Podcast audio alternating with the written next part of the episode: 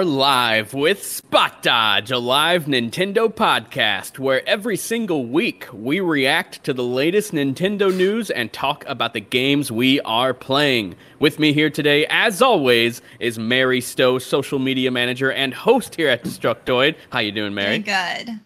Awesome. Then we have John Frisha, indie developer and managing editor over at The Escapist. What's up, John?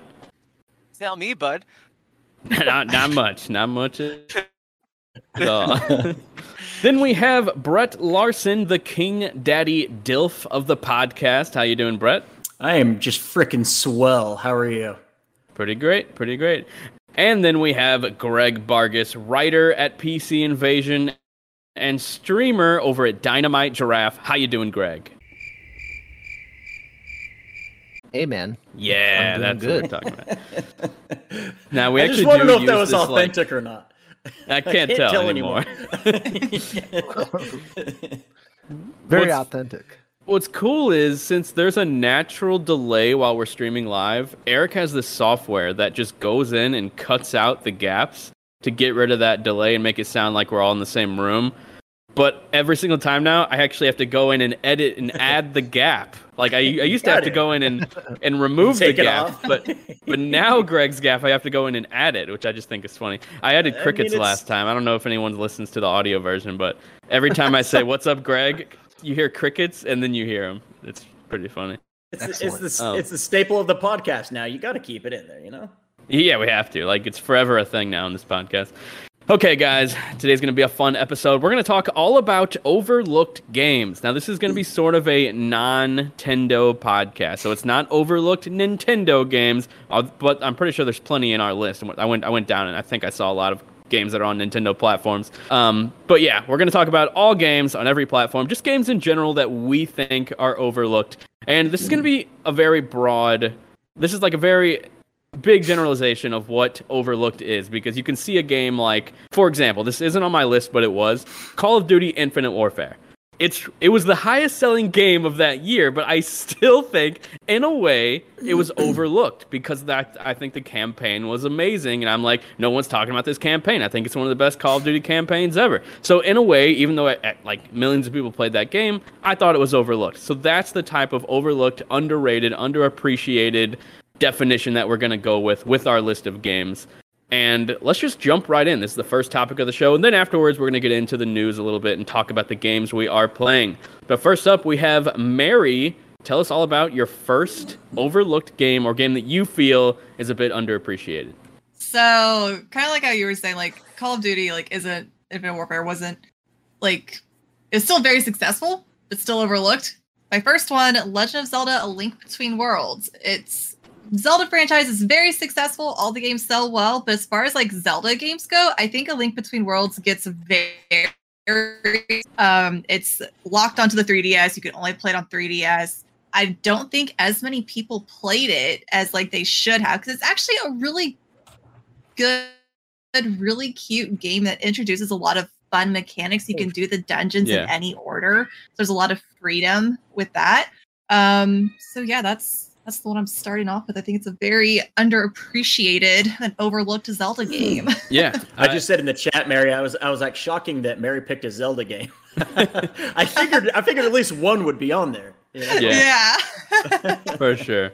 Um, but yeah, Zelda, A Link Between Worlds. This was a game that, from the second we saw it, I did not like the art style at all. Like, I was like, man, I I do not like this. Um, but then I played it, and it's actually really good. I love that you can do them in any order, and you you, you have to go back and like choose which item you want to take with you. You can't like take them all at once, which I thought was really interesting.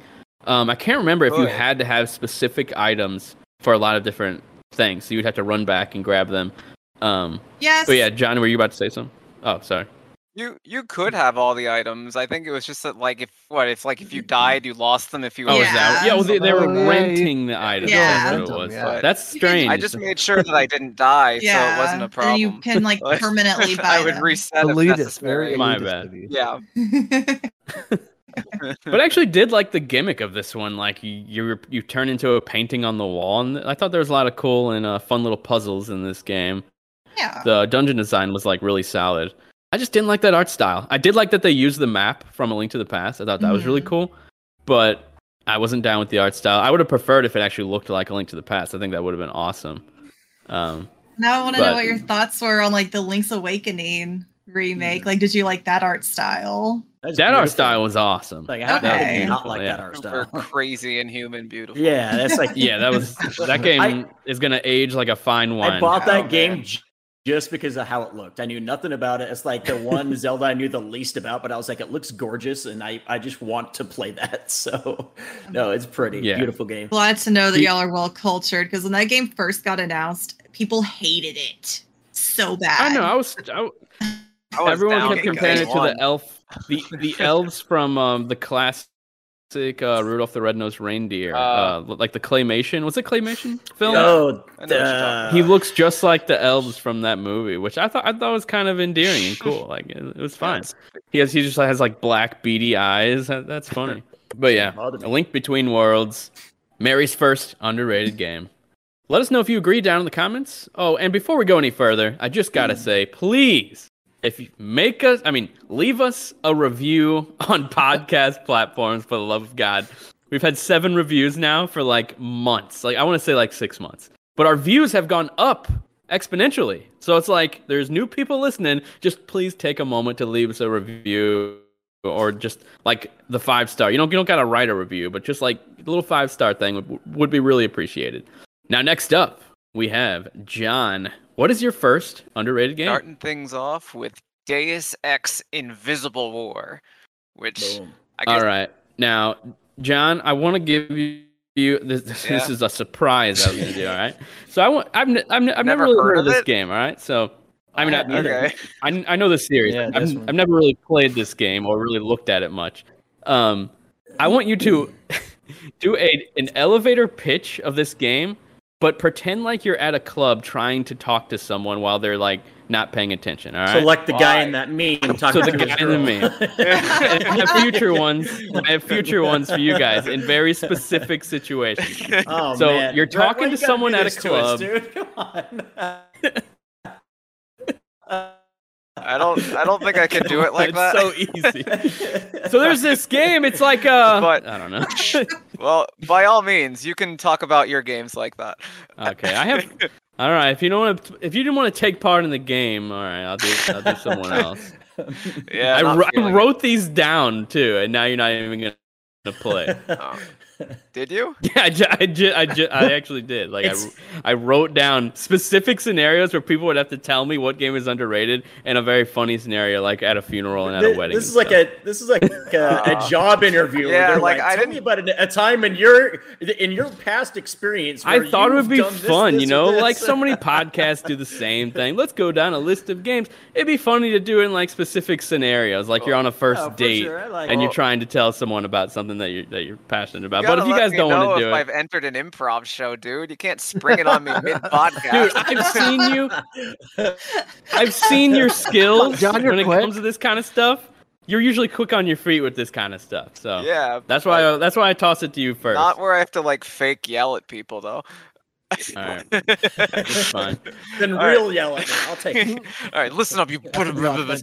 right, but yeah, Deus Ex Invisible War. It came out for like PC and the original Xbox, and here's why I like it so much. I didn't play the first Deus Ex first. Oh, Apparently, everyone thought the game was like trash, simplified garbage compared to the game that came before it. And I didn't play the original Deus Ex until years later. So I just got to play Invisible War and be like, hey, this is great. So it's a first person shooter, but it's kind of got like some early immersive sim elements.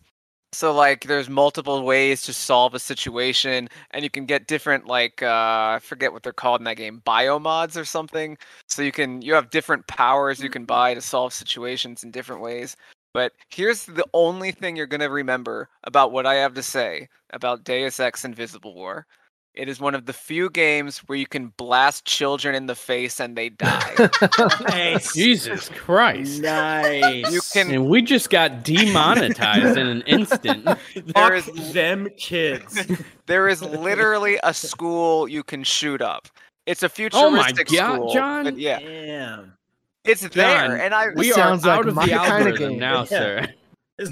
I'm I'm, like, I'm Greg I've never always amazed played this, hated that I kids. want to. I'm amazed that like there was never a controversy about this because I think even in the original Deus Ex you could kill kids, which is like, oh, okay, that's there in this No, game. And in this game you can do it at a school and like it just goes to show like what a different age it was. Like there was like no controversy I ever saw about that. It was just, you know, thing you could do The in the game. controversy with like. What year? games I've noticed is so random though. Like some of the stuff just flies under the radar. Like people mad about some exaggerated like uh, gay characters in Persona 5, but nobody bats an eye at the school teacher that you could literally sleep with in the game. That's just totally fine. But True, it's yeah. just funny that people like handpick certain things to be mad about. Yeah. But yeah, I'm surprised this uh, flew under the radar. Yeah. But also it is just a really good game, especially if you did not play the first one first. Okay, well that makes me think I should just skip the first one and go straight to this one. So. yeah, maybe start with two and go backwards to one. That you know that that actually works sometimes with franchises because you, in in your mind, like you know, okay, this is gonna this is gonna obviously be not as good in certain ways. Like I I played the entire Mass Effect trilogy backwards, which sounds horrible. But Fuck. God. He's yelling at me because he did. I didn't get the ending that he thought I should have got. He played it I mean, I, I- it was God back. damn It was that was like right when I was getting back into gaming. Mass Effect Three had just came out. I was like, you know what? I'm just gonna hop right in because I watched my brother play a bunch of Mass Effect Two. Um, and then I played through three, and I was like, I'm gonna go back and play two now because that one seemed really good as well. Played that one, and then when one came to PS3 finally, like digitally or whatever, I played that. And I actually talked about it last week. That's the worst performing game I've ever played in my life. Mass Effect One on PS3. D- 007 King Ifrit in the section uh, comment said actually a Ifrit, game where you can kill. Oh, I, Ifrit. He said actually the game where you can kill kids for once is welcome. How? we have some Yeah, I'll be- I'll be looking for you on the news, you school shooter.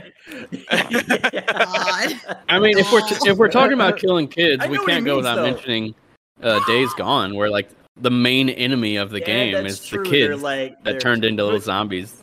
But in that case, they're you don't you don't like you don't view them as children because they're just like these little like pesky like monsters. Just you know? real kids. Um, but but I, but I know what he means though. I know what he means though. Like there there's some things that are just like so taboo in movies, like uh, TV shows, games. When you you see it, even if it's shocking, the fact that it's even there i- in a way.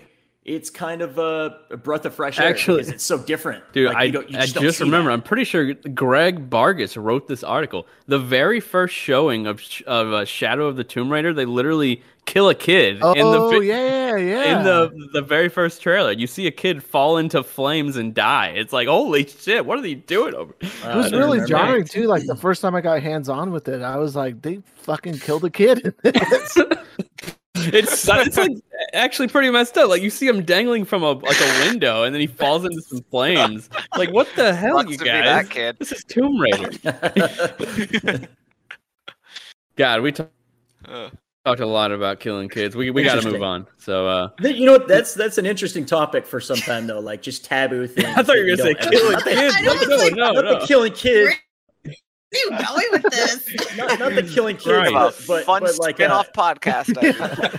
but there's like the there's like the infamous level in uh, Modern Warfare, I think Mm. two, where yeah, I you think so. go and shoot up the airport, and you're just supposed to kill like innocent civilians in the airport. Like that's just crazy. But anyways, we don't have to get too into the weeds with it. But uh interesting. Yeah. Let's- All right, but the, actually, that actually would be a fun topic though. Like the most insane things in video games that like you never would have thought would have happened. Because I mean, I play a lot of JRPGs. There's a lot of messed up stuff that just flies under the radar for a lot of people. um, next up, we have Greg. What is your first underrated, overlooked, or underappreciated game? I am gonna go with MDK. Uh, so it was like uh, initially, I, he's showing two right now, so I'm I'm just gonna run with two.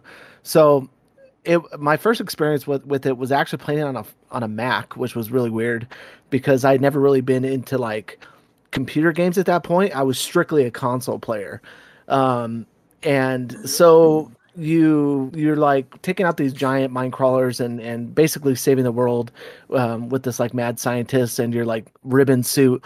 But I just thought it was like the the weirdest like blend of action, platforming, shooting. There's like some first person shooting elements where you can zoom in with like your sniper rifle.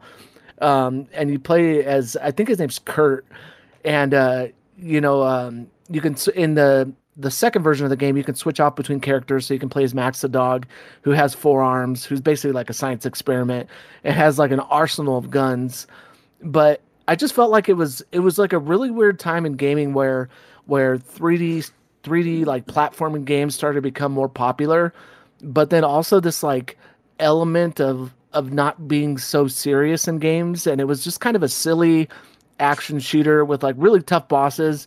But my favorite thing apart uh part about it was it really introduced me and got me ready for the later years of gaming in like solving puzzles within within games because there'd be like these you know like you walk into this this big spire that has like these um like fan lifts and you had to figure out okay i'm at the very bottom of this. There's enemies shooting me from up top. How do i get up there? And so kurt has this like dope ass like weird ribbon suit that has like a parachute built into it and uh, like different weapons that he, he carries around on one arm. And so you had to like use a blend of like combat and like puzzle solving to get like to the top of it and then advance to the next part of the level. But each level i felt like it had such depth to it. Like i always found myself um you know wanting to explore finding you know little nooks and crannies to to find unlockables or little secrets easter eggs that were hidden throughout the level. And i, I think the the first one initially got a lot of fanfare because it also released on the PlayStation. And then the second one came to uh, Dreamcast. And man, I was like super excited to play it on the Dreamcast. I was like, "Oh yeah, these are next gen graphics." That's how you talk. And then, then, it re- released Yeah. on PC. Like, Especially about Dreamcast. oh hell yeah! And then it released on.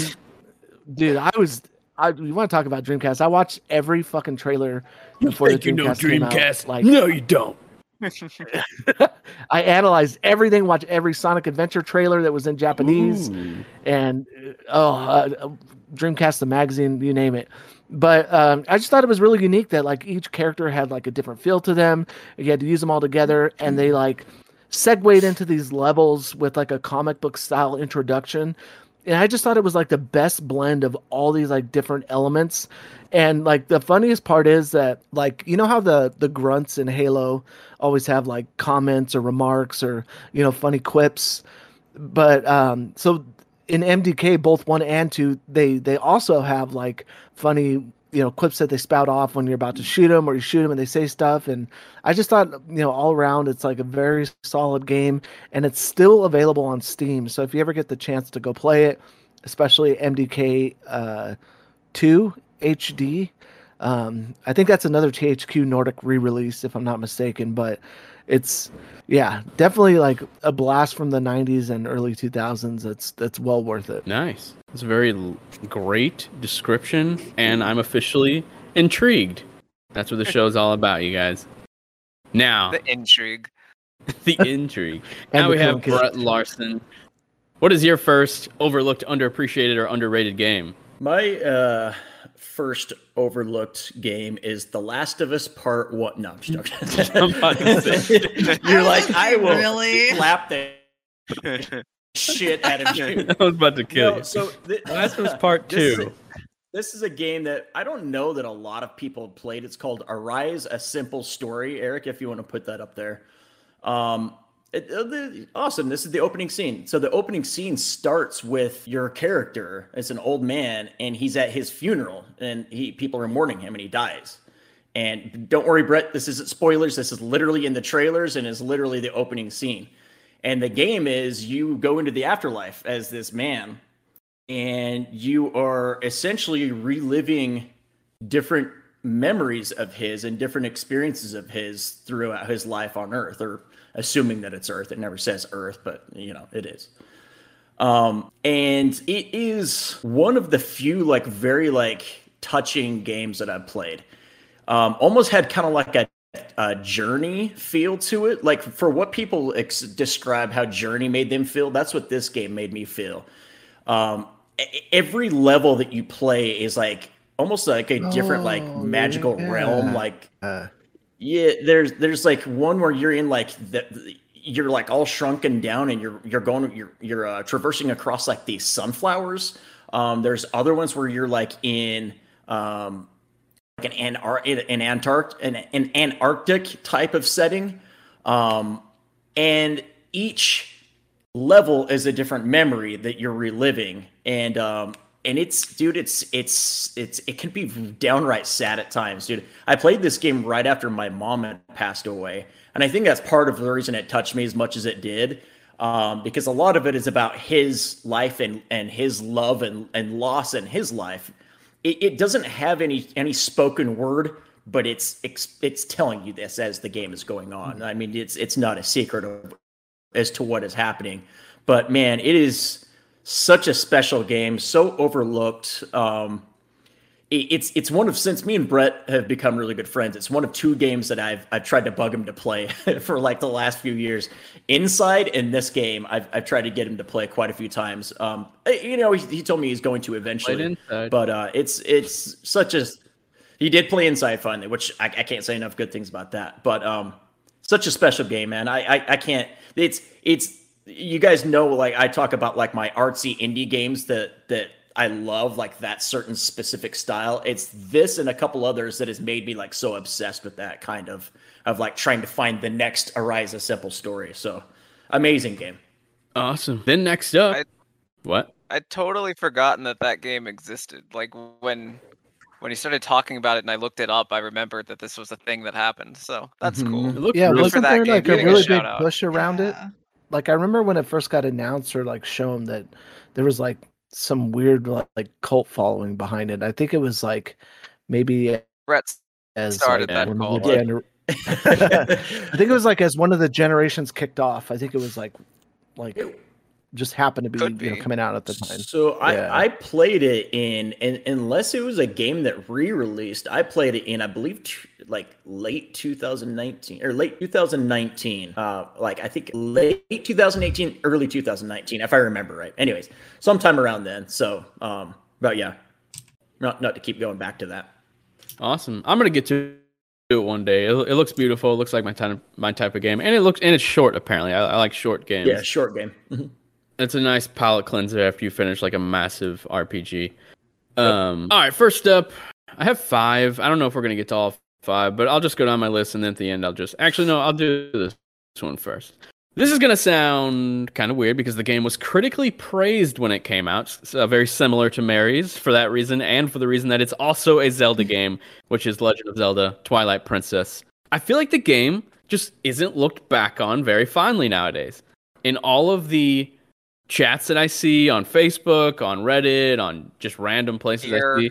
And, yeah, here. And then like on all the podcasts I listen to, everyone's just like, eh, eh, Twilight Princess, that, that was terrible. And I can't help but feel, I've said this previous, I can't help but feel like most people when they think about Twilight Princess, they think about that first three to like three hours of the game where it's like a drag, you're getting into it all. The first dungeon's not all that great, and then it just takes forever to actually get going and get out into Hyrule. And then there's also the tear sections where you have to collect the tears or whatever, or the I don't remember what they are, but they're like these insects that you got to collect to like fill up this thing. And those moments drag, but everything else I feel like is top tier Zelda. The dungeon design, the like the actual world is so like eerie and mysterious and just dark for a Zelda game. And I don't really know what the story's about, uh, but it's very interesting and it's very uh, visually appealing to me. And then the game just constantly introduces amazing items just throughout the whole game. At, at, at, one point, a major item is a giant ball and a chain. That makes no sense as to oh, why yeah. Link can fit it in his pocket, but it's this massive ball and chain, and there's a bunch of puzzles you use. You have to like spin it around and stuff. And it's like, man, they went all out. This was the true Ocarina of Time sequel. And it was the dark and, and, and like more mature Zelda game that everyone was begging for after Wind Waker. And then when we finally got it, I just felt like it sort of just released like even around the time of launch, it felt like like it reviewed really well. It has like a 95 on Metacritic, but all the people around me and, and my friends and like fans on the internet and stuff on the forums back in the day, they didn't seem that into it. And I was I was always surprised by that. And I, I have forever liked this game or even loved it since 2006 when it came out. And uh, yeah, I'm kind of sad that it's not really looked back on as being this great game. Now, Mary, you look like you've had a lot to say the whole time. So. Yes. I So whenever I saw this on your list, I was like, what is he talking about? That like this is an underrated Zelda game. And I think clearly we're in different corners of the Zelda fandom because everyone that I know and like the fan bases and the people like the circles that I'm in, they Really? praise the shit out of Twilight Princess. That's like it is top tier. Every single post, anytime you mention it, people are like, "Yes, it's amazing, it's beautiful. My Nothing will ever blown come right close now, to 'cause Twilight I've never- I don't- again." Like, Hear that ever? Eh, really? Like at all. I, and I listen to like a lot of podcasts like every day, and I don't hear anyone praising Twilight That's Princess crazy except me. like- to me. All I see is negativity about it, about how slow it is and how boring it is, and I'm like, what? No, game is so good. The the the freaking dungeon design is like still probably the best out of it. It hasn't been top mm-hmm. ever Yeah. since this game. Like Breath of the Wild's puzzles weren't even as good as this Whoa, game. Like, whoa, an whoa, entire whoa. level was built around being one big puzzle. I mean, I don't think it's that crazy to say Breath of the Wild's puzzles weren't as good. Yeah, as 120 other- small puzzles Yeah. in Breath of the Wild. Yeah, exactly. It's a little different. Like Yeah. entire dungeons were a puzzle in Twilight Princess. You had to figure out the entire area just to like figure out how to open a door. So I, I just really like that kind of stuff. Um, and yeah, I just feel like this game doesn't get its roses nowadays. Uh, nowadays, and the combat was actually really cool as well. They had like all these special abilities where you can like jump up on top of people, like and like hit, sl- slam the sword into their skull and all that type of stuff. I feel like it was way more advanced than what Breath of the Wild is. Um, so yeah, it. It, it actually moved the combat forward, whereas Breath of the Wild, I felt like just more so just kept it the same. It's very similar to Wind Waker and, and Ocarina of Time. The combat is in Breath of the Wild. This game actually tried to do like different stuff, where you actually you actually had to utilize the backflip and stuff way more. From my memory, I could be wrong, but from my memory, Hmm. you actually had to jump around and do the backflip and parry a lot more in, in Twilight Princess. Um, so yeah. Yeah. what were you gonna say? Yeah. I was gonna, I was like, if I keep going, I'll just keep talking about Zelda for a very long time. But I was about to start talking about like the combat in Breath of the Wild. I was like, that's not really fully relevant though. oh yeah. Um, but yeah, Twilight Princess is my first game on the list, Hmm. and now we're gonna go heading on back up to Mary. What is your second game? Overlooked, underappreciated, or underrated? So I got really big into Hades whenever it launched. It's still probably easily one of my like top five favorite games. I love Hades. Um and then one year during like a Steam summer sale, you know, they're like, oh, complete your Supergiant collection. And there's all these like Supergiant games. I was like, you know what? I should go back and play, you know, some of their earlier games because I loved Hades so much. And the first one I picked up was Bastion.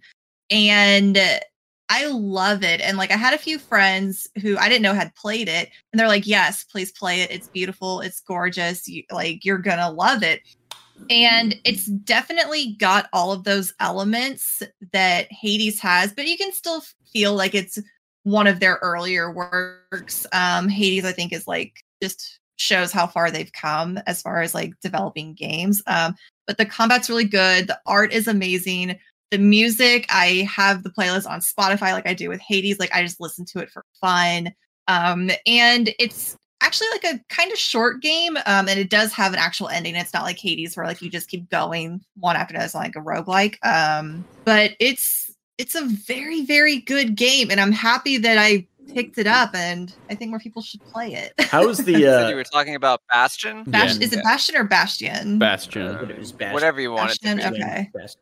but- okay How was the uh, Yeah. how's the difficulty? I've I've I've been tempted like I've come very close a few times to getting it. Um just just curious like it is it is it like a tunic where it gets frustrating after so long or is it like stay pretty pretty fair? Uh, I don't. I don't remember it being over being like overly frustrated with it at times. I think it's pretty fair. Um, and I feel like that it, it does get more challenging at certain points, but like you feel like okay, I can go get better equipped and then like ready to tackle like this again. And um, like I said, I didn't spend. I think I looked at my Steam. I think I only spent like eight hours on it, Okay. so it's not like I got super stuck and like had to sink a bunch of time into just trying to beat it. Um, but it's it's really good and it's got a really nice story to go with it as, as well. Doesn't it have a narrator? Yeah. mm-hmm.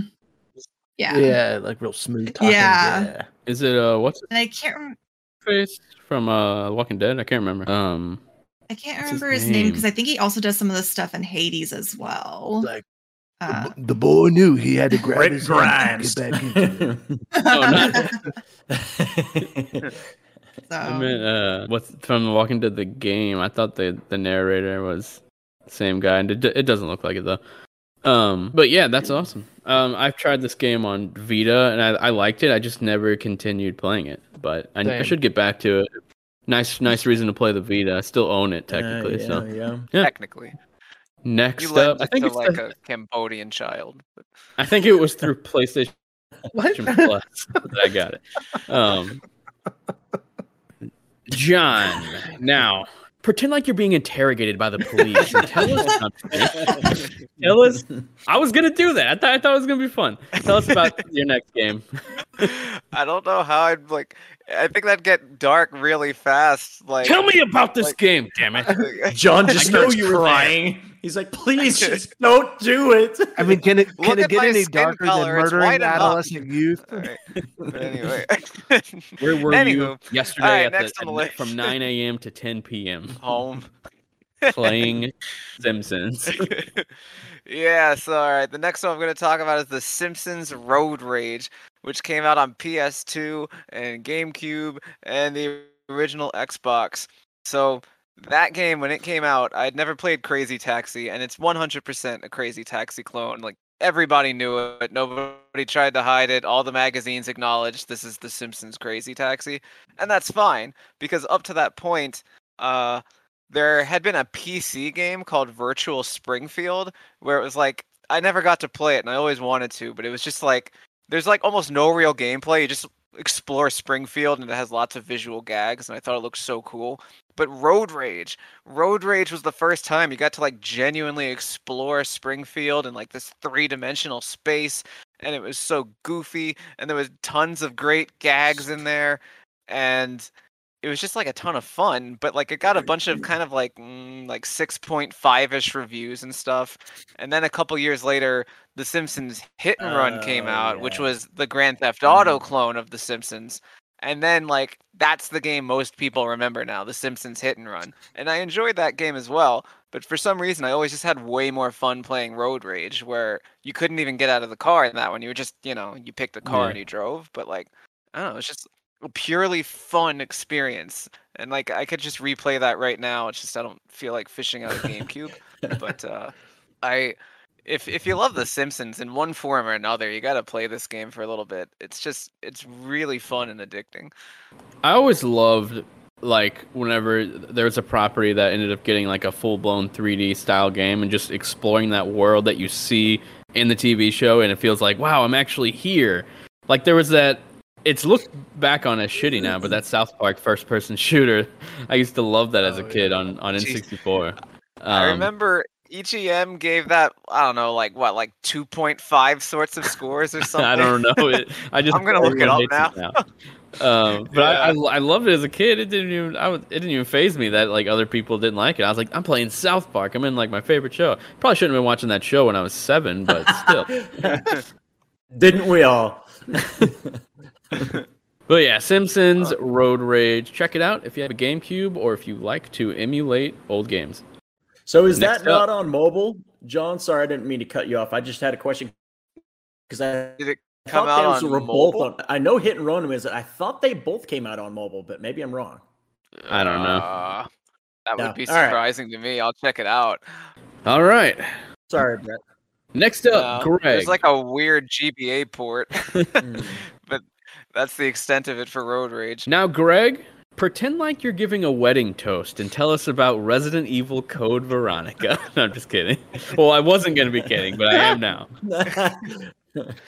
Um, man, like talk about like the the you know the biggest nostalgia trip that I that I have is is booting up any really any Dreamcast game, but like I don't know what it was about Code Veronica that that it might have been the the Japanese trailers. That's when like you know like you're younger and like you your first like it's different now. There's so much Resident Evil out there, but like you know back in the day you're like researching oh in japan this is called biohazard and there's like these you know only a couple of these games out and uh, it was really before like Resident Evil really hit that stride and became you know a, a I'd say like a, a well known big Capcom Code Veronica? I mean, I feel I feel like Resident Evil One and Two did enough to be I- big. They, I, I don't think so. You know, not at the time. They were very. I feel like they were still. I mean, they were still very niche. I think back in the day. You know, they were still like they they were in magazines. There was, you know, uh, I don't. I I just don't think the the you know Resident Evil wasn't everywhere. And you know, as Uh, much as I loved I Resident Evil, hang- uh, hang. Resident Evil Two, Veronica- looked Wasn't up there some this, sales numbers. uh, didn't this game come out like after the first film or two? I don't think Which, so. wait, which one are we I'm not Code sure. about? Veronica. Resident Evil Code Veronica on Dreamcast. Okay, so it came out 2000. because it didn't come to like other consoles till way later. Mm, Okay, yeah. so, Alright, the, the the first movie was two years later. I don't know. I could be wrong. Sorry for interrupting. I just feel like Resident Evil was pretty damn popular from one to three. Because even Well, I I, will say this: like at the time, so at the time, like especially after mm. two, I mean, there. I remember reading like these like shitty HTML websites that just had like text versions of this like potentially leaked screenplay for the Resident Evil movie that started out with like them running through the woods and stuff, and like it was nothing like the film that came out years later. And so like man, I, I can't tell you how much I just wanted more Resident Evil. And so, like, looking this up in magazines, looking it up, uh, looking at trailers online. Again, another another one that I watched a lot of the trailers in Japanese and was just genuinely excited about Claire Redfield and and her journey. But you know, I thought the the Dreamcast did a lot of cool things, like uh, working, uh, having the VMU. Like it was, uh, for those that don't know, it was like a little your memory card for the game, but it had a screen on it, and so it fit into the front of your Dreamcast controller, and it would display like little tips and tricks, or it would have like um, your health meter. Um, but it was like really the first like like 3D full 3D experience in Resident Evil that wasn't confined to like a lot of the the camera angles that one and two and even three were. Um, I, I felt like it was a more a bigger vision in terms of the Resident Evil franchise. But I say it's overlooked because at the time I feel like a lot of people chose other consoles other than the Dreamcast. I felt like, you know, the Dreamcast was sent out to fail. It was a Sega console number 1 in a time when, you know, there was other uh, better options out there, you know, everybody was anticipating the PlayStation 2 um, and you know, they were already burned by the Sega Saturn, but I felt like it was the at the time it was like I was experiencing this awesome game with like these crazy cutscenes. And like even that first initial scene where you're in the jail Drops the and one of the lighter the light the lighter flicks up and like yeah there's just like all these like like into more intimate Resident Evil moments that really made the game for me. And like you know the I I still remember the boss battles from 2 at this point and and I had played 2 I don't know how many times all the way through and and gone back and you know unlocked Hunk and all those other characters. But like it was like I don't know what it was about this game that I felt like at times like maybe it's just the age I was in that I was like the only one playing it. But um I it, it was just I don't know if it's it's so much that it holds a special place in my heart or that like you know I really wish more people back in 2000 got to experience this Resident Evil game on the Dreamcast as as I did. And and you know I I went back and purchased it a couple years ago again cuz I had no idea where my game went. And honestly I think it still holds up pretty well. And like the first time you know you encounter the the bandersnatch and like you know these like different quiet areas of of of the map and it, it's still i think it's still such a solid game. Now, two things. I feel like the main thing that's overlooking this game is Capcom itself just skipping it with the remakes. Come on, Capcom, you should have remade this and then four. Like, why skip it? And uh, the probably second putting thing is more that care opening. into this one Yeah, I'm, I'm, I'm, they're doing four, so I, I don't think they're gonna come back and do Code Veronica. But uh, and then the could. the other I'll thing, um, that opening cutscene where she like she's she's holding the gun and she's like I'm like she's like and then she drops the gun and it's falling. She's like looking at it fall and then she she goes down and catches it and then shoots the things behind them and then they explode. Can't tell Hmm. can't tell you how many times I reenacted that as a kid. Like So the drop, the dropping the gun and then So dropping down to the ground as fast as I could to catch it. Um, so yeah, that's good good memories. Code Veronica. I still think Hell you're yeah. crazy. I think Resident Evil was so popular in, in the like e- like even before 2000, I think it was really popular. Um, next That up, true. Brett Larson. What's your next game? I feel like a Pretending person for pretend like this. your wife is having Oh, a God, baby next to you, and you're trying to calm her. But tell us about a way out, honey. Honey, a way Hey, out. honey, it's this okay, I know- game. It's, babe, babe, I know this doesn't feel good right now. It hurts. Just keep breathing. I have to tell you about something, okay? It's a game called A Way Out. I know you haven't heard of it. Not a lot of people have, let's be honest. But it's phenomenal. And when you're done having this baby, me and you are going to fucking play it. oh, see, that's what I was looking for. Thank you for bringing the energy, Great Brett. Thank you. Oh, man. So A Way Out is uh, obviously like the other Joseph. Joseph or Joseph Ferris? Joseph Ferris? So with the J? Joseph. Is, this, is it pronounced something. Joseph or Joseph? Uh, Joseph Ferris. Joseph Ferris. Yeah. All right. So it's the it's the other co-op game of his, the the less well-known one after It Takes Two came out. Um, I know he did a Brothers: A Tale of Two Sons as well, but that wasn't a co-op, right? I No. mean, you control two Yeah, it characters, was but that okay. One person controlling. Two. And another amazing game, by the way. I love that game. But okay, so a way out, like there's only I can count on one on like one hand how many truly fun co-op experiences I've had in my adult years, and this is one of them. It Takes Two is my favorite ever. I like that was phenomenal. Like he just does such a good job of of making these experience these co-op experiences in, in in his games. But this was another one that like it definitely got its dues, but not near the level that it takes two did. And it was a really fun game, man. Like if you have not played this and you got like a a sibling or a good friend that you just want to like have a good time with, uh, it, it's I think it's free for the other person if you own it. Yeah. much like it takes two was as well.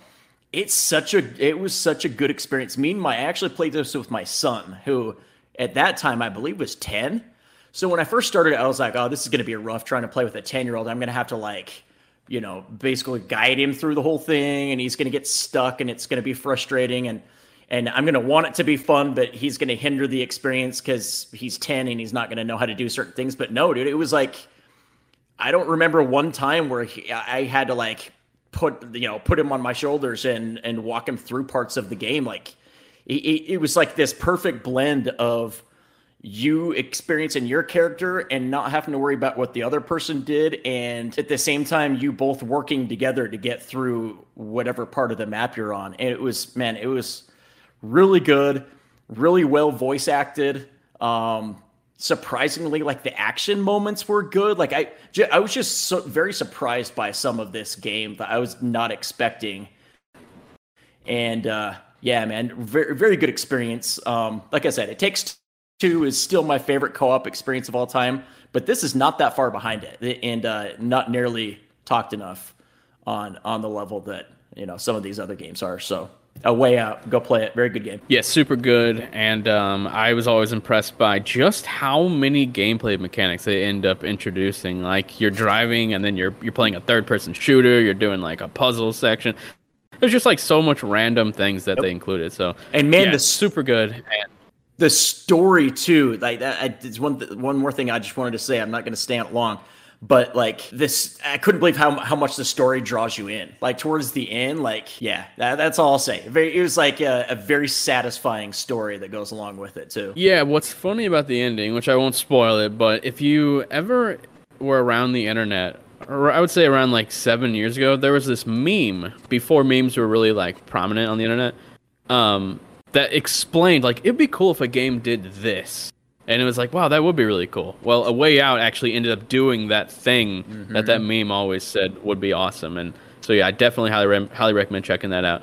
Uh, great pick, Brett. Now, who's next? Let's see. Oh, I'm next. All right, I guess we're just gonna do all these. So, I'm gonna shout out Guacamelee Two.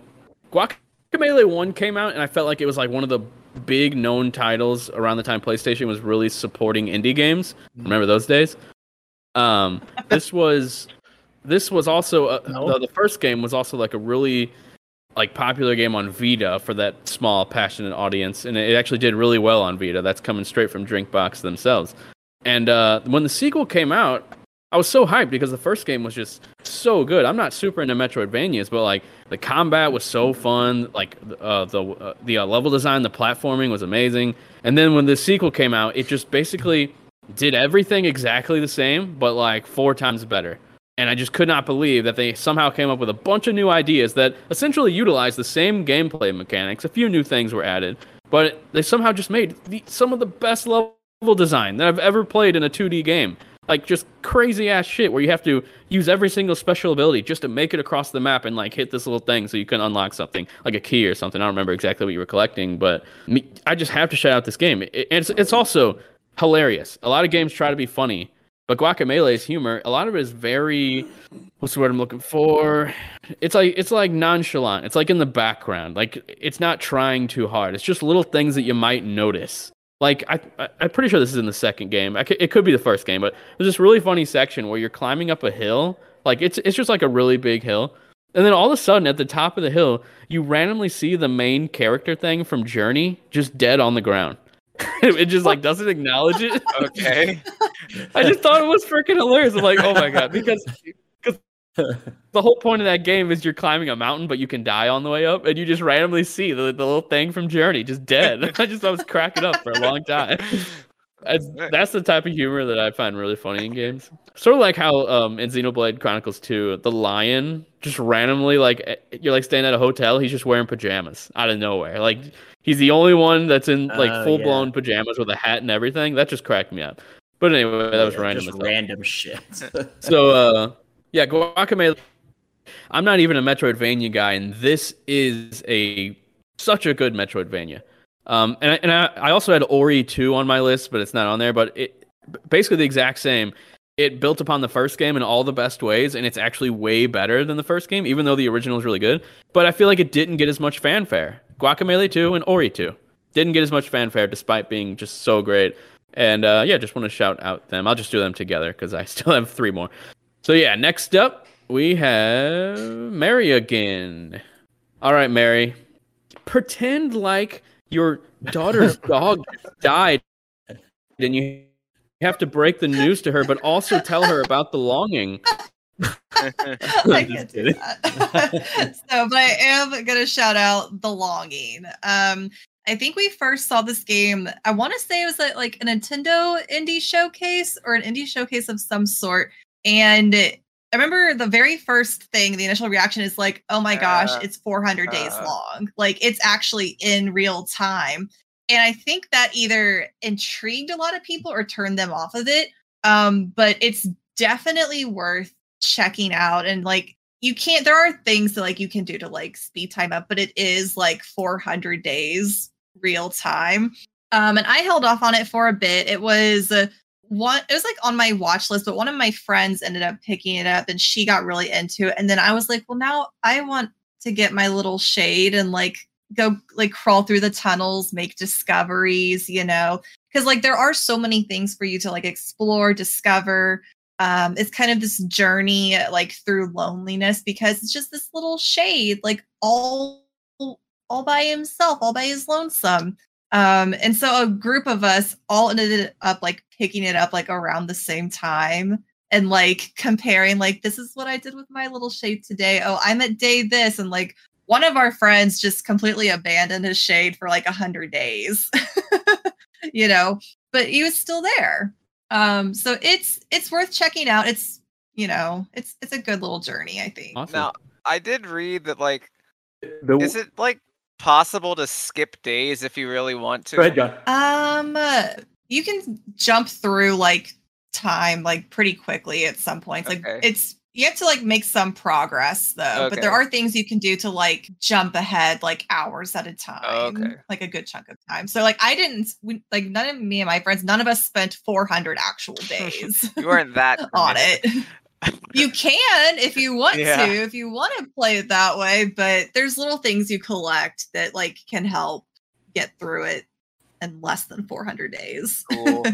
Yeah, Nice. no, I was one of those people that thought it looked intriguing when it was announced at whatever, pr- probably like a direct mini or something like that. yeah, it was something was like that. somewhere in there. But yeah, well, I'm glad to hear that that game is uh enjoyable for its intended audience, shall we say? Yeah.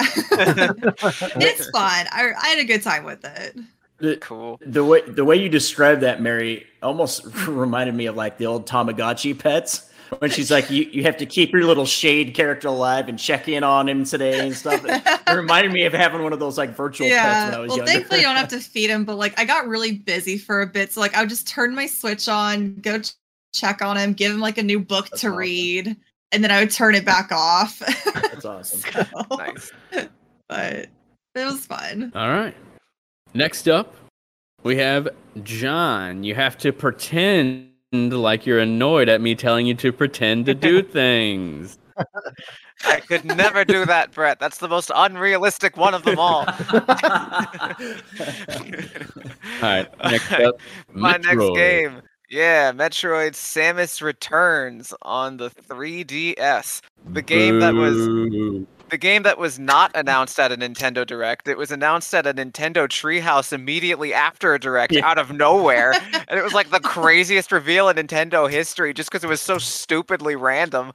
Like Yeah. What was up with that? I have no it's a idea. freaking new Metroid Yeah, game. brand not not direct worthy. like oh man uh, i don't know so hopefully they learned their lesson and we'll never see that happen again but like i don't know but anyway yeah this game is great and i feel like it was a little uh overlooked just because i think when this game came out was switch already out i think Yeah, it was. That's Yeah. that's why like no one Uh, cared okay about it. yeah yeah well that's too bad because this game is basically like gameplay wise it kind of feels like the blueprint for what um dread would become and it's kind of a double-edged sword so a lot of people did not play samus returns and they only played dread. So when they played dread they were like this is amazing. This is totally fresh. This is a really great game.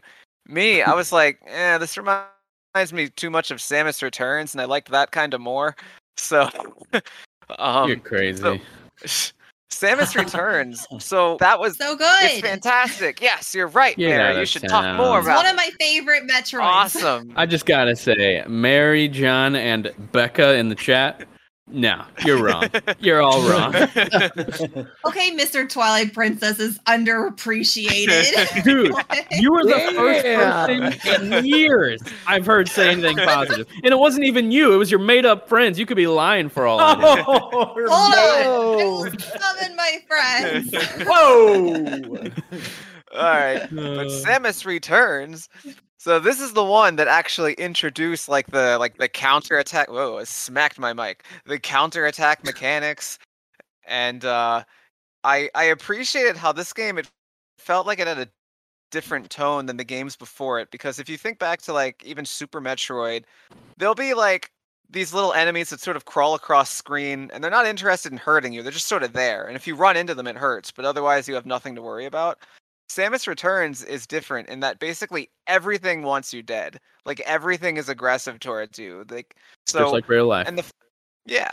And and the fact that you're you're like literally on a genocide mission. You're on a mission to destroy all the Metroids because this is a remake of the original Game Boy game Metroid 2. And so everything about this game just feels like more aggressive. You're there to murder everything and everything wants you dead, which is Mhm. kind of a unique angle for Metroid in the first place. And then you get into those boss fights and the those boss fights were so freaking hard. They were like, ex- are extremely hard. I'm like- still playing this game, and- by the way. I haven't beat it because I'm just, I don't know. There's something about it. You I, just- tr- I, you st- just I started after quality, Dread. So. I started after Dread, and after I played Dread, I'm like, mm, this just isn't as good. So it's harder to get. It's harder to get through. Yeah, Maybe it just depends which one you play first. I Maybe. think but- so.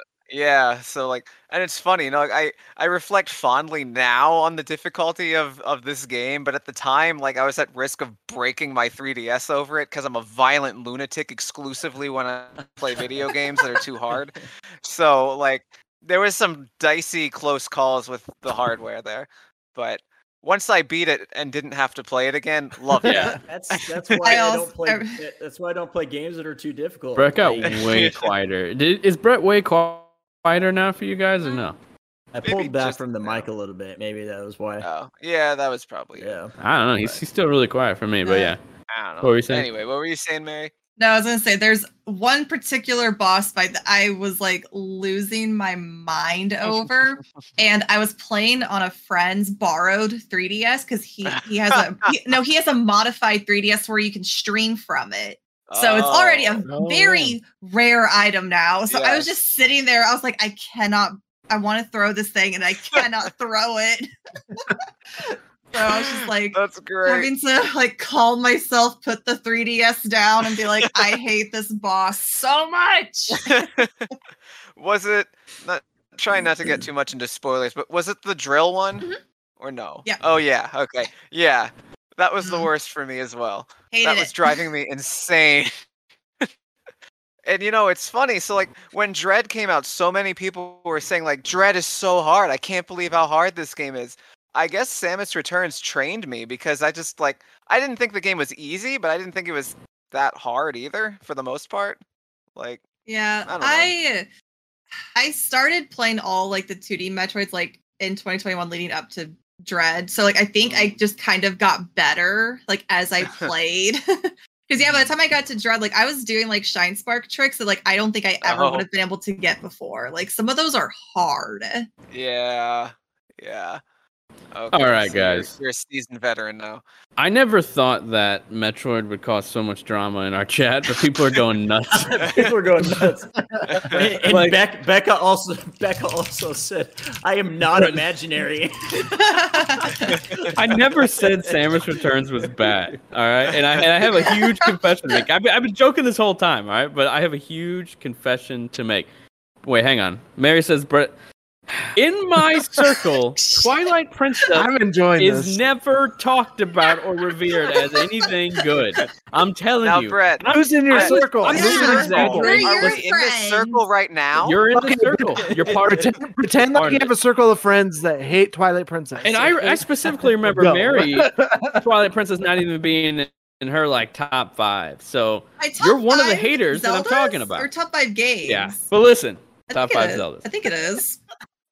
That oh, it, that changes. I think I'm pretty sure. I have a Midna statue next to me. It has to be in my She top has a five. statue, so it has to be in her top five. Yes. No, but I I not even exaggerating. I listen to five to eight hours of podcasts every single day of my life because I have my AirPods in all day long, and I listen to them in one and a half or two times speed. So when you combine all those hours together, it's probably about eight hours a day, eight hours worth of podcast.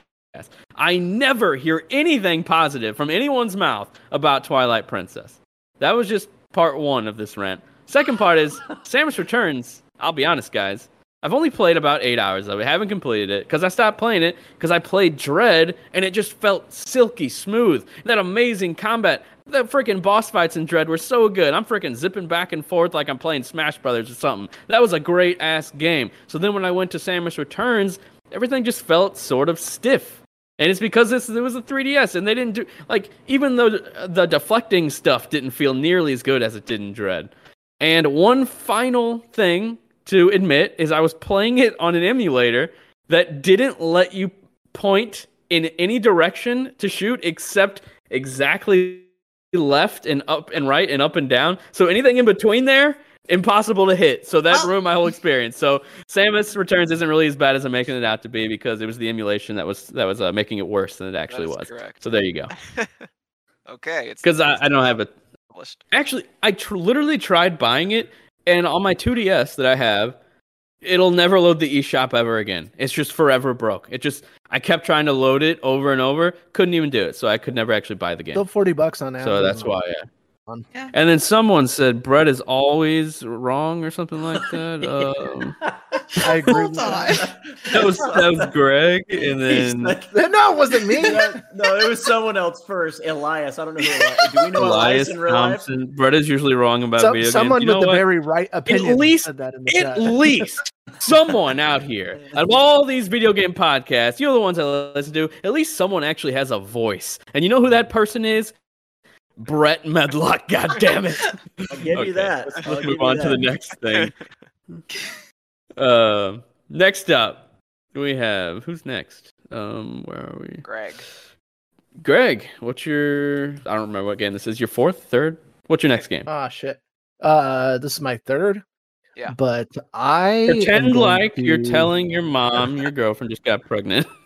Pretend like your dog just Again? took a shit and it got stuck in its bum a little bit. You- You gotta talk to it while you're trying to get it pulled out of its bum. There we go. very See? specific. That's- Yeah. Damn it, Thor. Wouldn't be the first time, but he nipped me earlier. That fucking guy. Fuck. Um, no, I'm gonna. I'm not gonna go with UN Squadron for my third because I'm being very selective here. I'm gonna go with Titanfall 2. Not just because I love Apex Legends and Respawn Entertainment as a as a developer, but just Fanboy. because the this was like the first time that so Titanfall 1 I remember was like my real first multiplayer Xbox One experience. One of the reasons I think it was the the first game that I bought on the Xbox One. But uh, the one thing that a lot of people wanted or anticipated was, um, you know, what the future would bring for Titanfall and the Titanfall franchise, being that they, uh, you know, split off and made this new company that was developing a game from original Infinity Ward developers, and and so they were they were you know wanted something more out of it, like some sort of story that reflected, you know, the pedigree that they had you know brought to the table, and so finally Titanfall two brought that, and I've never played a game where my palms were so sweaty the entire time and yet I was having fun and like genuine fun and interest and and just the the the not only the voice acting but the level design, the animations, the overall graphics. Like this it was at a weird time where like I I don't know what I think a lot of people were maybe burned by the first Titanfall or or it didn't find the right audience because it was an Xbox exclusive and later came to PC. But Titanfall 2, like by far, you know, has one of the best stories in first person shooter games. Uh, visual presentation overall is like fucking phenomenal. And not only that, the multiplayer like set the stage for what became Apex Legends. Like shit, half the weapons that are in the game are, if not all of them, are in Apex Legends. But the multiplayer, I felt I felt bad too because I wanted more of it, and uh, the the community just was not there for a long time. It didn't have the lasting power that Apex Legends does, but it it had like one of the most fun multiplayers around. And I remember there was probably about uh like four or five of us that were on Xbox that played the initial beta and then jumped into the multiplayer and played, you know, a good amount of matches. But just being able to like be, you know, this tiny human, you know, running around on a map, jumping, you know, off walls, double jumping with your little boost pack, grappling, um, you know, running on walls to get to the higher up uh, positions on buildings, and then jumping into a Titan and calling out this like massive robot that you can now jump into and and you know splatter enemies on the field. It's just like an all around like it, it had everything that I felt like you know Call of Duty could have done at the time to like kind of advance its its like position as like one of the best competitive multi. And it just sucks because it wasn't the right time, but it's mm. still like like I still look back on like how good that game was, you know, not only from a storytelling aspect, but you know, to genuinely caring about, you know, your counterpart in the game, which is a, a fucking robot. And then, you know, just the scale of the game in general, you know, not only in multiplayer matches, but in the story as well. And I remember, you know, telling Brett, I was like, dude, you gotta play this game. Like play the play at least the story played it. and you know it was like one of the games yeah and it was like one of the games i just wanted other people to experience because it was such a good time and you know i occasionally i'll jump back in and see if matches are are still just as fun and it's it's got some of the most smooth fluid gameplay and it implements mechanics and and does it well throughout the entire experience so if you ever get the opportunity to just even play the story of this game i know it goes on sale often and i have seen it on i think it's still available on pc but go play On it. Game Pass. There's my call out Is it? of the episode. Woo! yep. Um. Yeah, that, that campaign's really fun. Awesome. Highly campaign. recommend. Awesome campaign. All right. Well, that's is, is, is that all you had to say on it, Gregory? Yes, sir. All right. Now, Brett Larson, what is your next game, and why is it Hello Kitty Island Adventure? Um, because Hello Kitty Island Adventure is just underrated. That's why it's just so good. Yeah. No, so I, I've got I've got two more. I'm just going to roll them into one since we're getting fairly close to time. Um, but before those two, I don't know why I didn't think of this one earlier. It's one I always talk about. It's like one of the great injustices of gaming that this never got a sequel and will never get a sequel, apparently, is Nice. Sleeping Dogs. Such a fucking great game, dude. And and it's sad that we will never get a sequel to Sleeping Dogs. You play as an undercover detective trying to take down the triad in Hong Kong, open world kind of GTA style game. Some of the most satisfying combat you'll ever like in, in fighting um, of, of any game I've ever played. So damn fun, and like I said, it's just it's just a crime that that will never get a sequel. Um, but other than that, that was just kind of like my um, like a shout out to that one. That wasn't even on my official list. Um, I have Battlefield Hardline.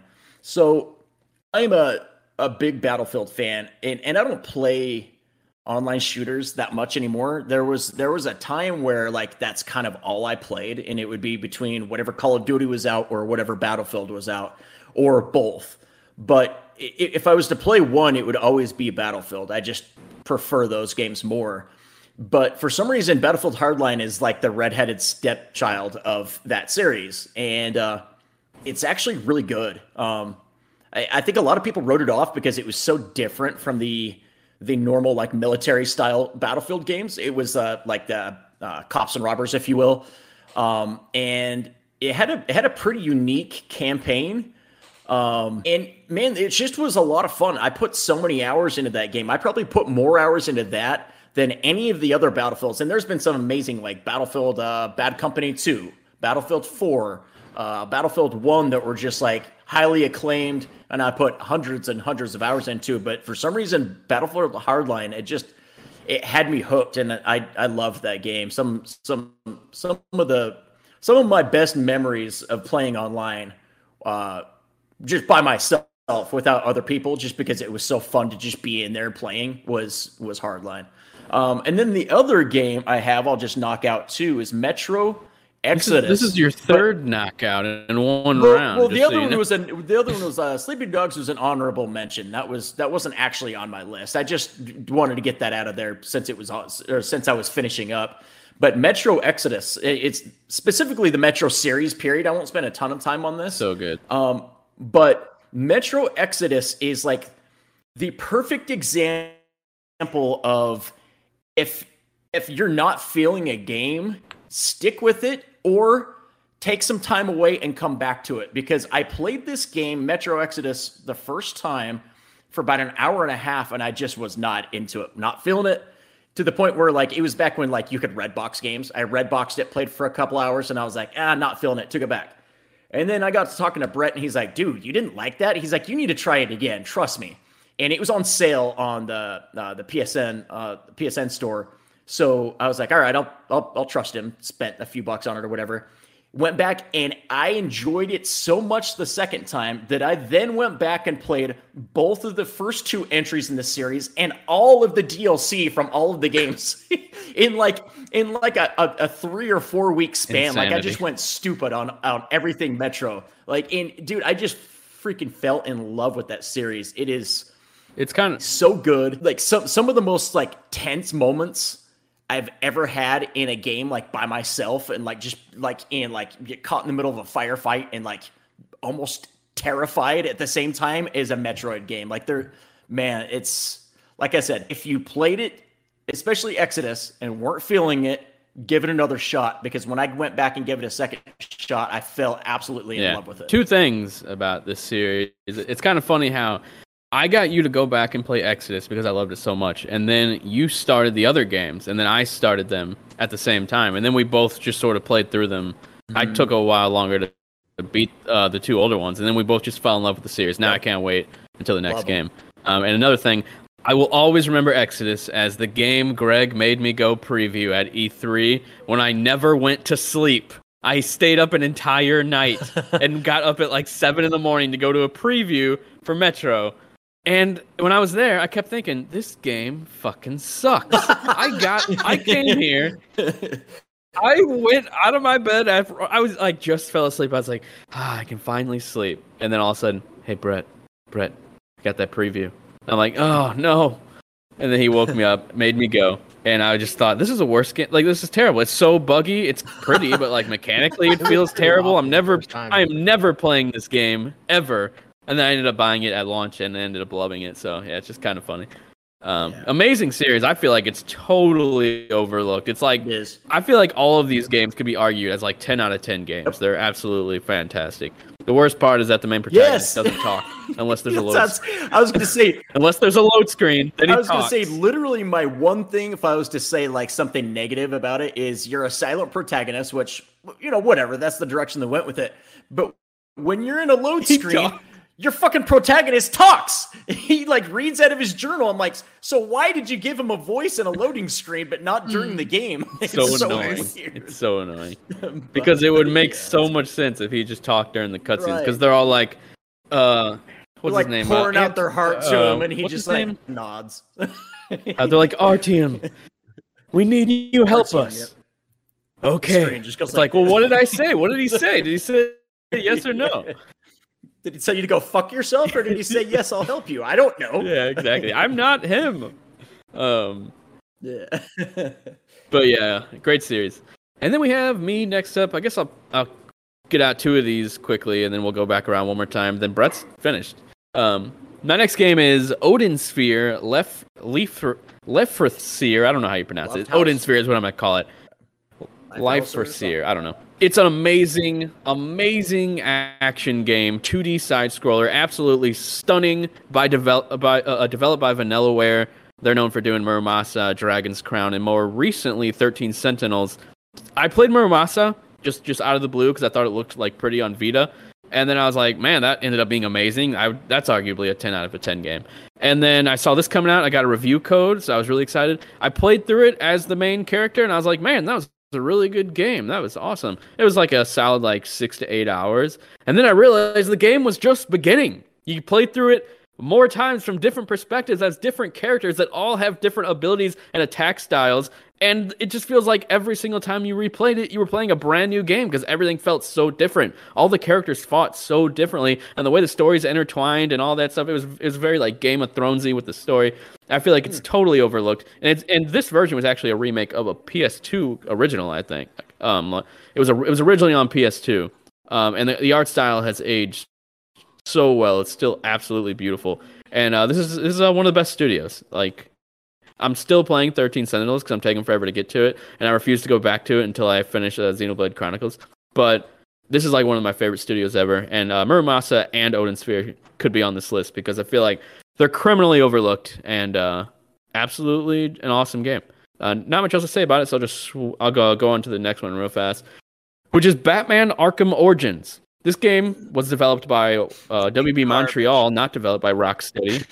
It's the bastard child of the series. they call the Arkham trilogy the three games by Rocksteady. They just completely ignore this game all the time. It never got ported to, ma- to modern platforms. The only way you can play it is with a disc, an Xbox 360 disc on the Series X. It's not even available digitally. You can't even digitally buy this game. They hate it that much. Warner Brothers owns the rights to it. Why would it not be on digital stores? It makes zero sense. And they call it the Arkham Trilogy. They never acknowledge it. I don't get it because this game is definitely better than Arkham Knight. That that I'm sure a lot of people would argue that. Arkham Origins, I liked it so much more than Arkham Knight. The detective stuff, absolutely awesome. You finally feel like a detective as Batman. And the, and the other Arkham games, you never really felt like a detective until this game where you're going in and analyzing things, slowing down time, rewinding time. It's just really awesome in that aspect. And then it's an actual awesome origin story for the Joker, voiced by Troy Baker, who does a Oh, great awesome. version of Mark Hamill's Joker in this game. Sounds just like him. And it's a really intriguing main story between those two characters about how they're basically the the exact same. One's just evil and the other one's Batman. So I just think it's a really awesome story. And in a lot of ways, this story was retold in the latest Batman movie that everyone really liked, and it was a very there's a very similar uh, dynamic between Alfred and Batman in that movie that was originally in this game for the first time I saw it. I'm sure it's in the comics and the anime and stuff, but yeah, I just think this game's severely overlooked. The combat's more of the same. They added a few new things. Um, they added the ability to like, I think I, I don't I, I won't get into it anymore, but I just think it's a really overlooked game, and the DLC is actually really good. Brett, you should probably play that. It's some Mister Freeze DLC, and uh, It's really awesome. And I was just then say, fu- fun fact: Brett actually got the physical 360 game for his birthday last year. yeah, year, and then played it and sent it to me in the mail, and I just finished it recently as well. the only way you can play it 360 disc. the only way you can play it, man. it's the only physical game I played on either of my two current gen, uh, like the Series X or PS5. Literally the only physical game I've played this whole uh, generation. Yeah, and uh, fun fact, I sent it to him in a box for the the DVD for Delivery, Delivery Man, with- Man. starring Vince Vaughn. It's sitting right behind me. I was like, I don't want to give him the real box, so he can just have this random DVD box. But yeah, next up, we'll go on down to Mary because we don't got much longer. Mary, your game I 100% agree with. Tell us all about it. Astral Chain. yeah. Played it for the Astral first time this year before like on the podcast because I did it like earlier this year, but like it's such a good game. It's on the Nintendo Switch. I feel like people talked about it. It came out and then no one talked about like how really good it is. You know, it is so cool. Mm-hmm. It runs so well on the Switch's hardware. It looks amazing. The music's great. The combat's really fun and it's Yes. different than what I expected it to be because I was like, oh, this is going to be like, you know, it going to be controlling like your character and then also like um oh my god the legion Beast you know that you have yeah. with you and it actually like works better than i thought it would and i was like this is so Mhm. cool like why did people stop talking about this game because Yep. i put it off for so long and then i happened to get it i think like on sale like during like a black friday sale or something and then it sat on my shelf for months so i was just like i'll get to it eventually and finally i was like all right it's time and i'm like i should have played this so much sooner I still was shocked when I played it at how beautiful it looks being a Switch game. Like it rivals some of the best looking Prettiest games game that I've year. ever I stand by it.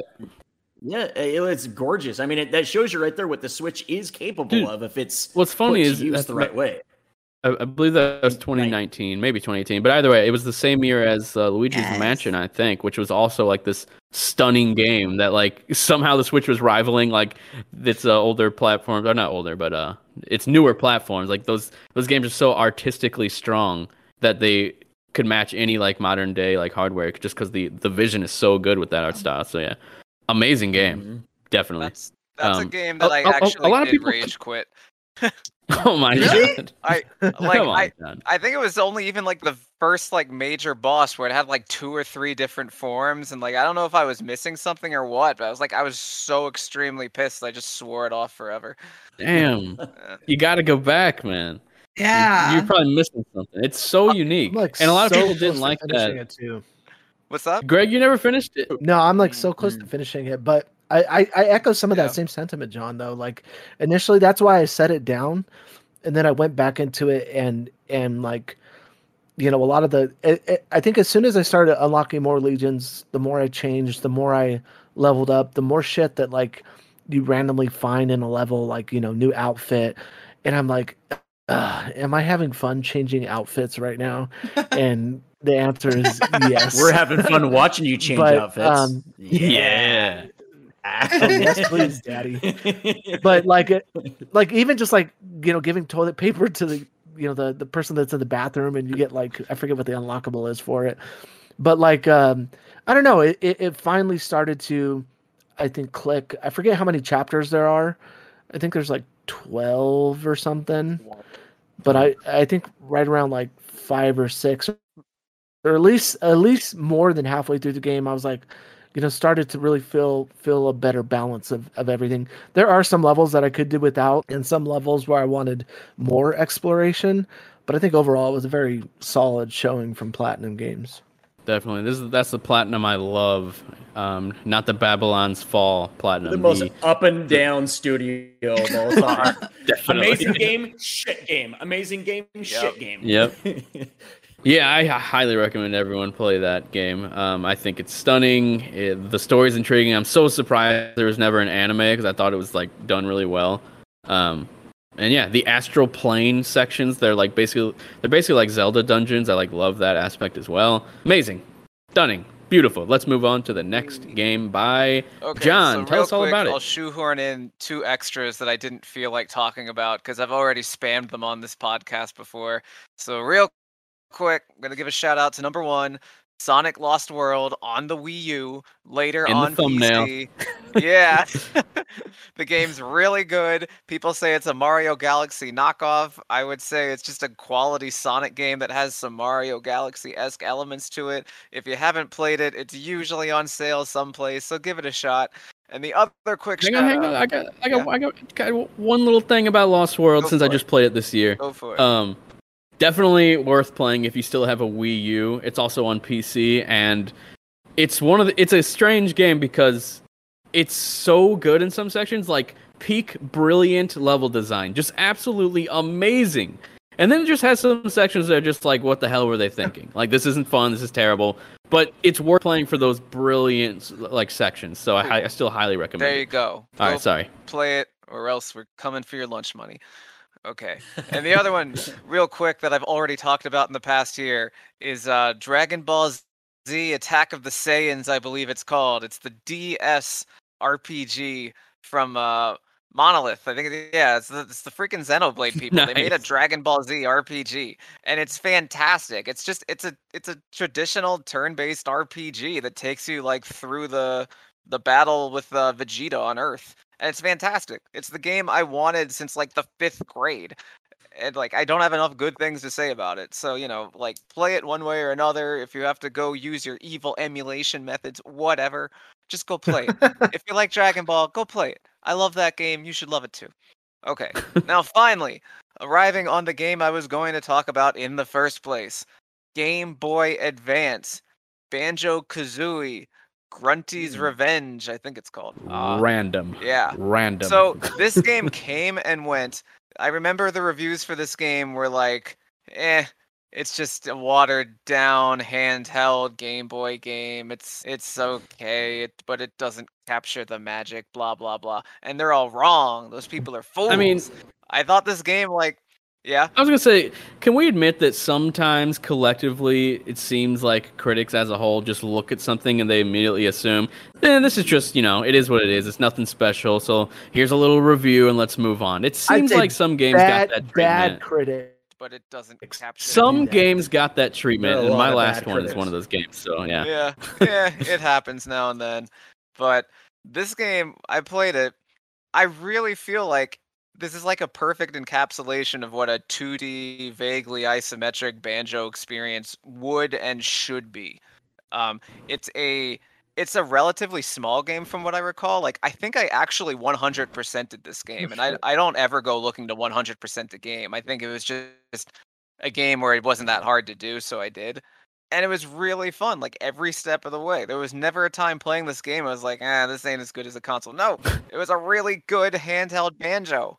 So i don't understand why it didn't review better i don't understand why people don't talk about it more often like and Looks it- and, like on top of everything else yeah it's like it's Looks even fully kind of pretty for what it is. Yeah. yeah. so again, if you like banjo and you've never played this game, look it up. I'm sure it's not one of these games that's being kept under lock and key as far as emulation goes. Like this is not held in the same level of esteem as Mario. this is something you could find in like an obscure bargain bin someplace. But uh, yeah, I heartily recommend this one. And also keep in mind, a lot of GBA games have aged so well with their art styles, Yeah. like their beautiful pixel Yeah. art. So I'm sure it looks Yeah. great. So I still. started playing this like not too long ago randomly Oh, really? because I, I had my uh, yeah I was taking my my Game Boy Advance uh to the bathroom and uh playing it been while I playing pooped. inside. Yeah. but then like I'd find myself like sitting there like literally until like my legs started to fall asleep and I was like playing this and I was like "Oh, okay I need to stop and then I, I was laying in bed playing it and I, I agree with you I think it's a very solid like isometric view of, of the Banjo Kazooie world and I think it does a really good job of like fleshing that out for for like a handheld console like the like the advance I think I think it's has pretty good representation uh, or uh, presentation on the console and I think like even some of the the dialogue and the humor is there too and so I I, I would agree with you wholeheartedly awesome. Good stuff. Then we have Greg's final game. Tell us all about it. You got to be kind of quick. We're running low on time. Yes, uh, I don't know what Eric's going to put up, but I had the last two. One was Total Carnage, which, if you like Super Smash TV or Smash TV, go play Total Carnage. It is a fucking awesome top-down shooter with like hu- like humor built into it. There's a lot of uh uh like just bizarre elements added. You're saving people that are on vacation. You're like going through time warps. You're looking for the Weasel Man, whoever that is. There's like all these like random enemies. There's like exploding bombs that you need to defuse in uh, Total Carnage, like exploding bombs that you need to defuse in in like these bonus levels, and you need to shoot these jeeps before they explode. There's nuclear bombs that are going off Bomb. and it's like all in this like yeah all in this like weird like desert of uh i think it i, I want to say it happens in iraq and i it was about the same time as like the gulf war was going on so it was like a weird like callback to like a lot of the the elements that were featured on tv throughout the war but like um just as like a, a like your characters are are you know rambo style like like uh characters and and there's like all these like crazy ass like weapons you can pick up. You can pick up a blue flamethrower like the regular fire one. But like man if you play through this game you know two or three times you probably won't even get to the end. You'll run out of lives before you actually beat it. But you'll realize like how much better you get each time. And it really is like a top down like bullet hell game that is totally worth it. Uh, i don't think it's too much uh, too expensive to find but it's on the super nintendo and it's like absolutely one of my favorite like super nintendo games. I still play it every so often and like to the point where like i'm grabbing the controller and like the snes controller creaks and like you can hear it like you know bend under under your frustration but i still think it's such a such a weird like fun game and especially if you play two players like you'll be very you'll be much better off with with a, a second player within the game with you Awesome. And sounds cool. We Let's move on to the final game. And we are live. All right, my final game is I've talked about it on the show before Drakengard 3, which criminally sits at a 61 Metacritic score. Guys, I went into this game because it was by what's his face? John, I'm sure you know his name. It's escaping me right now. The NieR guy. Um, Taro. do you know NieR? Yeah, I don't him. know NieR. Um, I know the name. And I was like, you know what? yeah, ex- exactly. I knew I could count on you, even if you don't even play the game. So yeah, this game's a 61. It's only 33 critics, but still, I just I went into it expecting the bad to start. I like started the game. I'm like, okay, this is interesting. This is like clever. This is funny. But when's it gonna get like bad or like repetitive or boring or any of those things? And it never happened. I played through this game through every ending except the final one where you got to collect all the items and shit to get the final ending. Screw that. But I played through it three times and saw all the different cutscenes. And I was like, what the hell are people talking about? I can't help but think this game came out before critics, not to blame critics again, but before they understood what made a Japanese game cool or interesting or intriguing in any way. Like this is NieR. It's literally NieR. It's this it's like the same style of music, it's the same art style, it's the same type of writing, but more funny and clever. And I and, and once again, I don't usually laugh at games, but this game is genuinely funny. And a lot of it's like the typical kind of Marvel humor that you see nowadays, where it's like, let's go do this thing, and then something blows up, and all their plans are ruined. It's like, oh shit. That, but it still worked in this game for some reason. I guess because you don't really see it that much in a Japanese style games like this. It felt very American, if that makes sense. Like very different. Um, and and the characters are all very lovable and you don't even know what's going on half the time because it's it's in the NieR universe and everything's wacky and weird and i just can't help but think if this game would have come out like three four years later whenever people have like as a whole gamers started to understand what made these games so interesting i, I feel like it would have at least like an 80 on metacritic. Like, i genuinely think it's really fun really just entertaining the whole time. And uh, the freaking main protagonist i can't remember who she's played by but she is just so awesome the whole time. Like you feel like a badass. Um so yeah i had to shout out Drakengard 3 if you loved NieR automata or NieR replicant i highly recommend it i think as crazy as it sounds i liked Dra- Drakengard 3 more than NieR automata and i actually like Whoa. replicant more than both of them um, which I which is a totally out of order from everyone else. Not trying to be different. Everyone thinks I have the, all these bad takes. it's just how I feel. All right. So You just want to look saying, cool, like, right? You just want to look cool. most most people would probably order those in the exact opposite but it's just you know I just I, I liked it a lot and I was entertained the entire way. And yeah, that was the final game on the list. And before we go, I wanted to shout out I wanted to shout out Franco, the Becca, Elias for hanging out in the chat and being very active and talking. That means a lot. And uh, we, we will see you guys next time. Um, forgetting to say something, I feel like, but oh well, this is the end of the show, so everyone just say bye and then we'll leave. Bye. Bye. Super Mario Bye. movie soon. Super Mario movie. dogs. We're gonna we're gonna talk about that next week. Mario. Stay tuned, guys.